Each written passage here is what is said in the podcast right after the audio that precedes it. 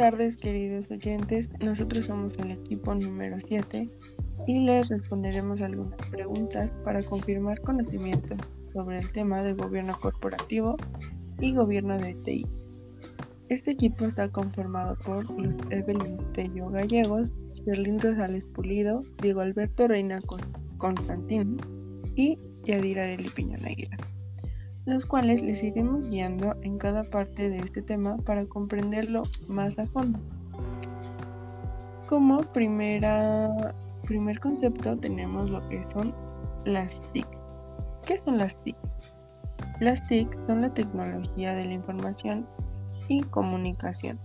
Contemplan al conjunto de herramientas relacionadas con la transmisión, procesamiento y almacenamiento digitalizado de la información como el conjunto de procesos y productos derivados de, la nueva, de las nuevas herramientas, hardware y software, en su utilización en la enseñanza.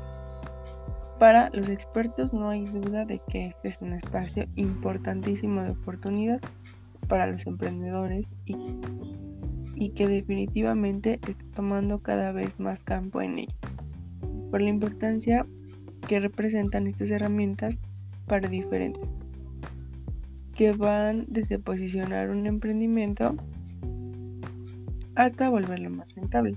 Por ejemplo, las TIC no solo han permitido la creación de negocios en sectores emergentes que hace 10 años ni se podían imaginar.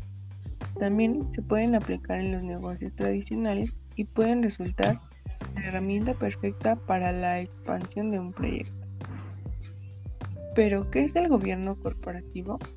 El gobierno corporativo es el marco de normas y prácticas que se refieren a las estructuras y procesos de direcciones de compañía, por lo cual un consejo de administración asegura la rendición de cuentas, la equidad y la transparencia. En la relación de una empresa con todas las partes interesadas, por ejemplo la junta directiva, los accionistas, clientes, empleados, gobierno y la comunidad. Se trata de un sistema que permite dirigir y controlar las empresas de forma organizada, siguiéndose por sus propios valores y velando por los intereses de todos los actores que forman parte de su estructura, como lo son los dueños de CEOs, junta directiva, socios, proveedores, accionistas y consumidores. Bueno, yo, Evelyn Garcos, voy a hablar sobre qué es el gobierno TI. Consiste en una estructura de relaciones, procesos destinados a dirigir y controlar la empresa, con la finalidad de alcanzar sus objetivos y añadir valor, mientras que se equilibran los riesgos y el retorno sobre TI y sus procesos. El gobierno de TI es una metodología de trabajo, no una solución.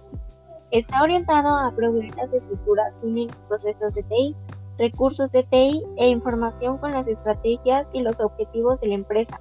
Además, el gobierno de TI integra e institucionaliza las mejores prácticas de planificación y organización, adquisición e implementación, entrega de servicios y soporte, y monitoriza el rendimiento de TI para asegurar que la información de la empresa y las tecnologías relacionadas soporten los objetivos del negocio. El gobierno de TI conduce a las empresas a tomar total ventaja de su información, logrando con esto maximizar sus beneficios, capitalizar sus oportunidades y obtener ventaja competitiva. ¿Por qué es importante poner en marcha el gobierno de TI? El proceso de gestión de TI supervisa todos los asuntos relacionados con las operaciones y recursos de tecnología de la información dentro de la organización, asegurando que todos los recursos tecnológicos se utilizan de una manera adecuada aportando valor a la organización. Gracias a un sistema de gobierno de TEAM, se pueden llegar a describir los procesos de la organización y decidir se quieren aplicar los recursos existentes dentro de esta área. Incluye la priorización y justificación de las inversiones, así como controles de gastos, control de presupuestos y niveles de autorización, controlando el uso presente y futuro de la tecnología de información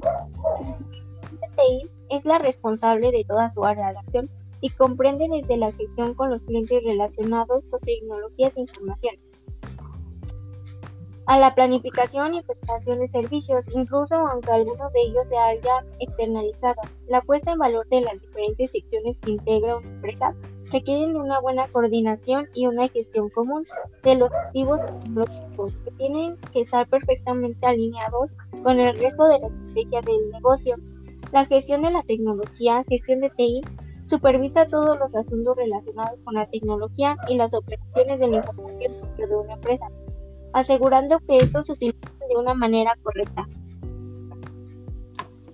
Mi nombre es Sherlyn Rosales Pulido. Yo les voy a hablar sobre en gobierno de TI. ¿Qué esperas del nivel directivo de una organización de las TI?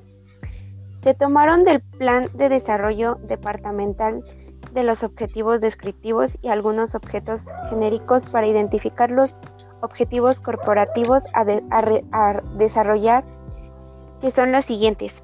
Generar valor para la parte interesada, aumentar la cobertura de estudiantes, mejorar la calidad educativa, disminuir los niveles de deserción escolar, mejorar la infraestructura educativa de las TI, fortalecer el talento humano, realizar una adecuada gestación del recurso humano, reducir el analfabetismo, aumentar la aprobación y el uso de las tecnologías, mejorar la articulación con educación superior, aumentar el, nivel de estudiantes en, en, Jordana Única, mejorar ambientes escolares, cumplimiento de leyes y religiones externas, transparencia de región de cuentas, optimización en los procesos y trámites administrativos, tomar estrategias de decisiones basadas en información,